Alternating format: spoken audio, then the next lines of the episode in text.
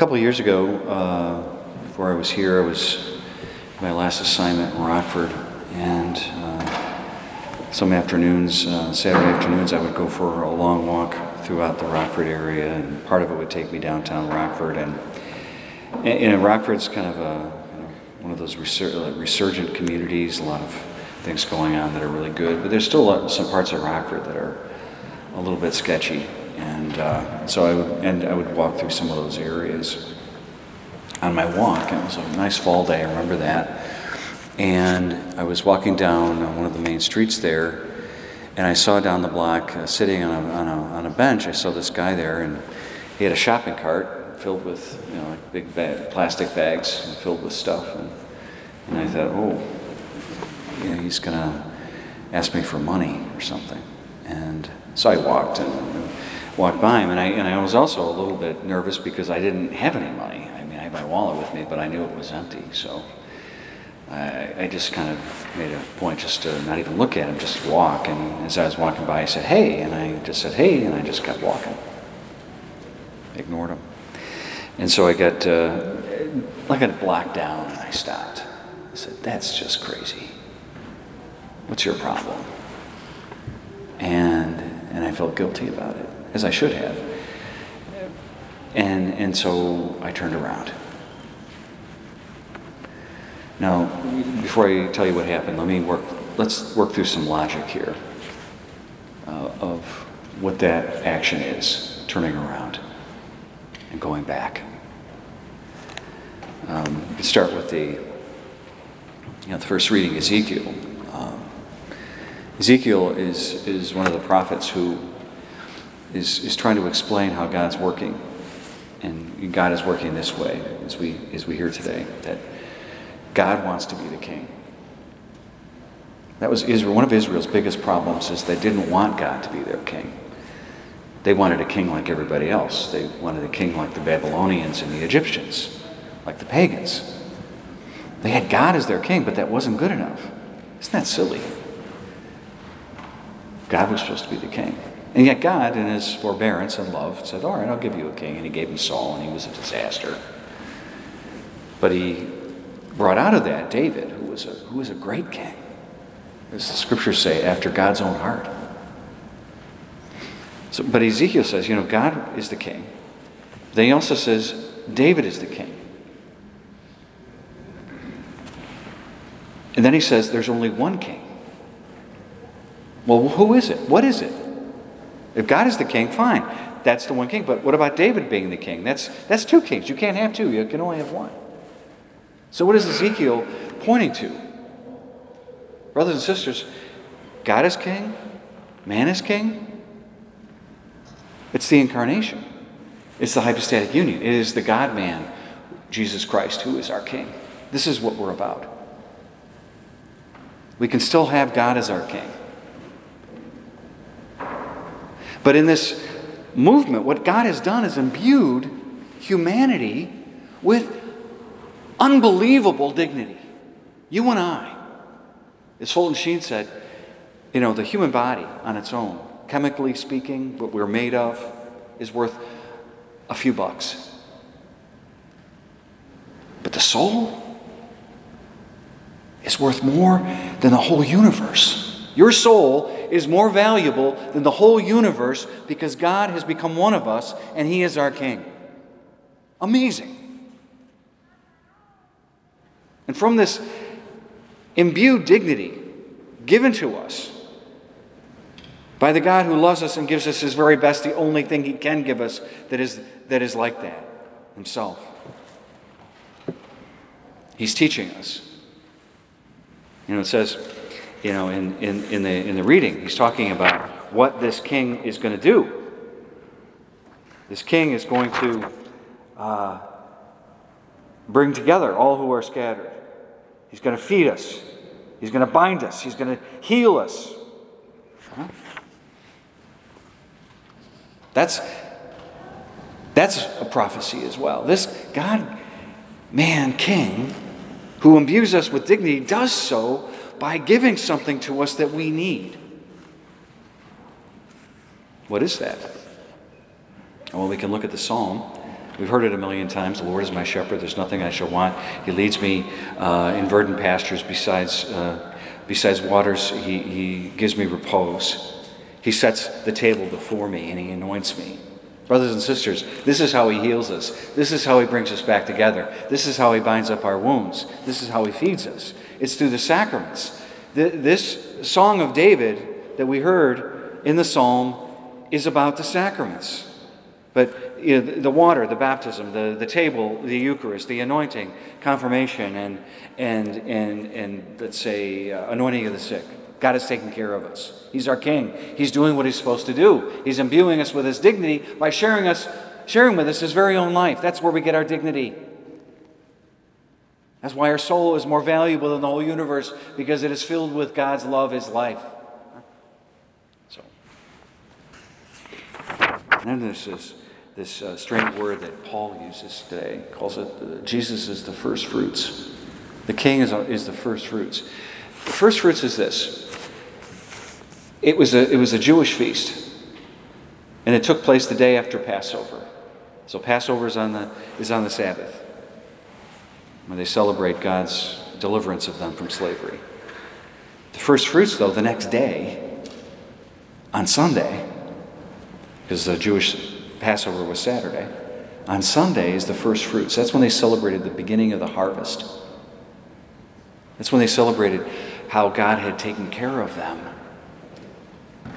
And they reaped the fruit of that care. First fruits. So Jesus is the first fruits. First fruits is Sunday, the Lord's Day. The day of the resurrection is first fruits. He gives us the fruit of the resurrection. Right? He says, first fruits, then we partake of it, and then the end. Then the judgment. Brothers and sisters, this is why what Jesus is talking about in the gospel is so vitally important. And this is why we are judged this way. That hungry, and you gave me food, thirsty, drink, stranger, welcome, naked, clothed, ill, and you care, prison, and you visited. Corporal works of mercy. But what are these things? These are the things that are mentioned in, in the psalm that we read today. These are the things that Ezekiel said the God King was going to do for us. These are our participation in the life of the sacraments that come to us from the first fruits of the resurrection, where we partake of the graces that feed us and baptize us and welcome us into the church and clothe us with the dignity of baptism and, and heal us from the wounds and free us from the prison of our sins. It's the sacraments that imbue us with dignity, the sacraments which come as the first fruits of the resurrection, that imbue our, our lives with His life and give us that unbelievable dignity that make our souls worth more than the whole universe. And then here's the question, and this is why we're judged on it. Who are we to deprive somebody of that dignity when it is within our power and grasp to offer it? Who are we to walk by somebody and ignore them Who are we to do that? That's why we're judged that way. And Bill Nye, the science guy, you ever heard this guy? Bill Nye, the science guy. Uh, he, he knows the science, but he doesn't know his religion. Right? And he's an atheist. And he was speaking recently at the uh, American Humanist Association. And you know what he said? This is crazy. He said, I'm a speck. I'm a speck and you're a speck. And we're specks uh, with millions of other specks on a, on, a, on a speck. A speck that floats amidst all these other specks, specks that re- re- revolve around uh, a lousy speck in the, in the scheme of things. And here we are, all these specks and specks floating around in this, this cosmos of specks. That's all we are, specks. That's what he said. Are you a speck? I'm not a speck. Are you? You're not a speck. You're a person who is imbued with the dignity of the living God who gives you the power to live his life and to share it with others. And on this basis, we are saved.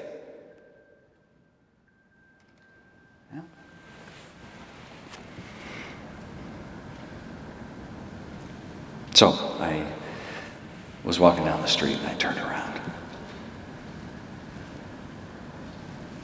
I didn't want to turn around, but I did.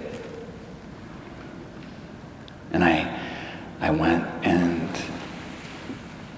stood next to that guy on the corner, next to his shopping cart.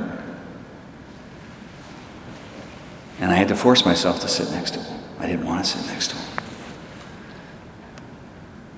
And I said, hello. And he said, hi. And I said, I don't have any money. He goes, I didn't ask you for any money. I was like, that's right, he didn't. I, I, said, but I, I can I can say a prayer with you. Would you like that? He goes, sure. So we prayed on our Father. And I gave him a blessing.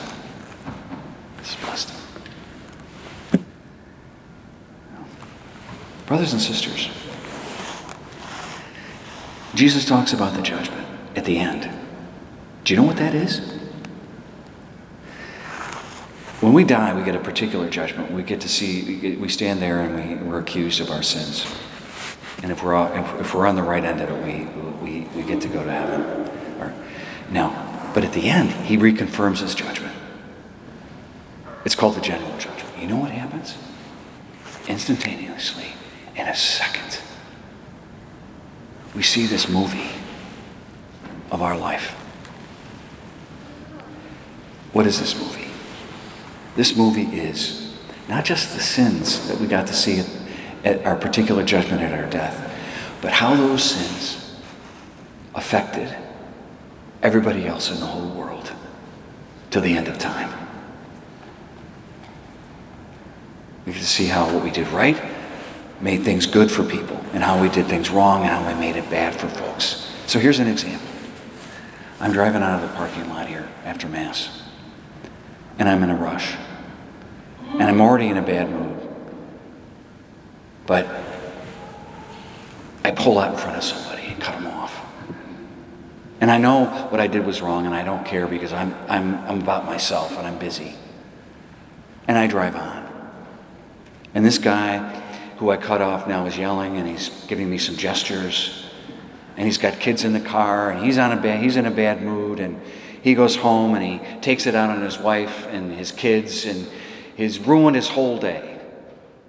And maybe he says the wrong thing to one of his kids, and then they take that and they interiorize that, and that leads them to be uh, in a foul mood, or maybe they carry that wound with them to the rest of, for the rest of their lives.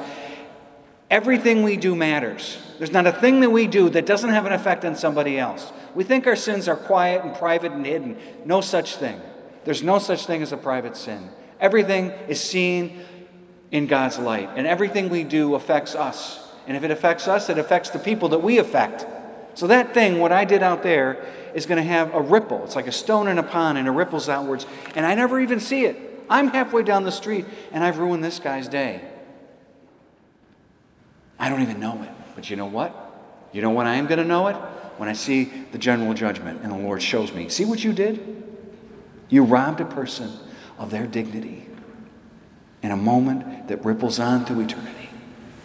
And you're on for it. So I turned around.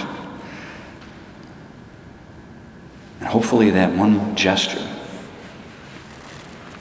will make up for all the other times that I didn't turn around. Hopefully, that one thing will continue to bring to that poor soul's life a measure of his worth. The soul worth more than the whole universe. So, Something to think about today when we're driving out of the parking lot. Last thing Mother Teresa was sitting with one of her friends. A guy, uh, Brother Guerin, I think his name is, uh, co founder of the Catholic Worker Movement with Dorothy Day. And so this Brother Guerin and Mother Teresa were friends and they were visiting and they were sitting at a table across from each other. And he said to her, Mother, you pray and you pray a lot, you pray a ton, and then you go out and you do all these things and the worst things. You see the worst people, the worst wounds, and the worst horrors of the degradation of humanity. How do you do it? Why do you do it? She reached over and she grabbed his hand, picked up his hand, held it in her hand, and then with her other hand, with her finger, she touched each of his fingers as she said, You did it to me.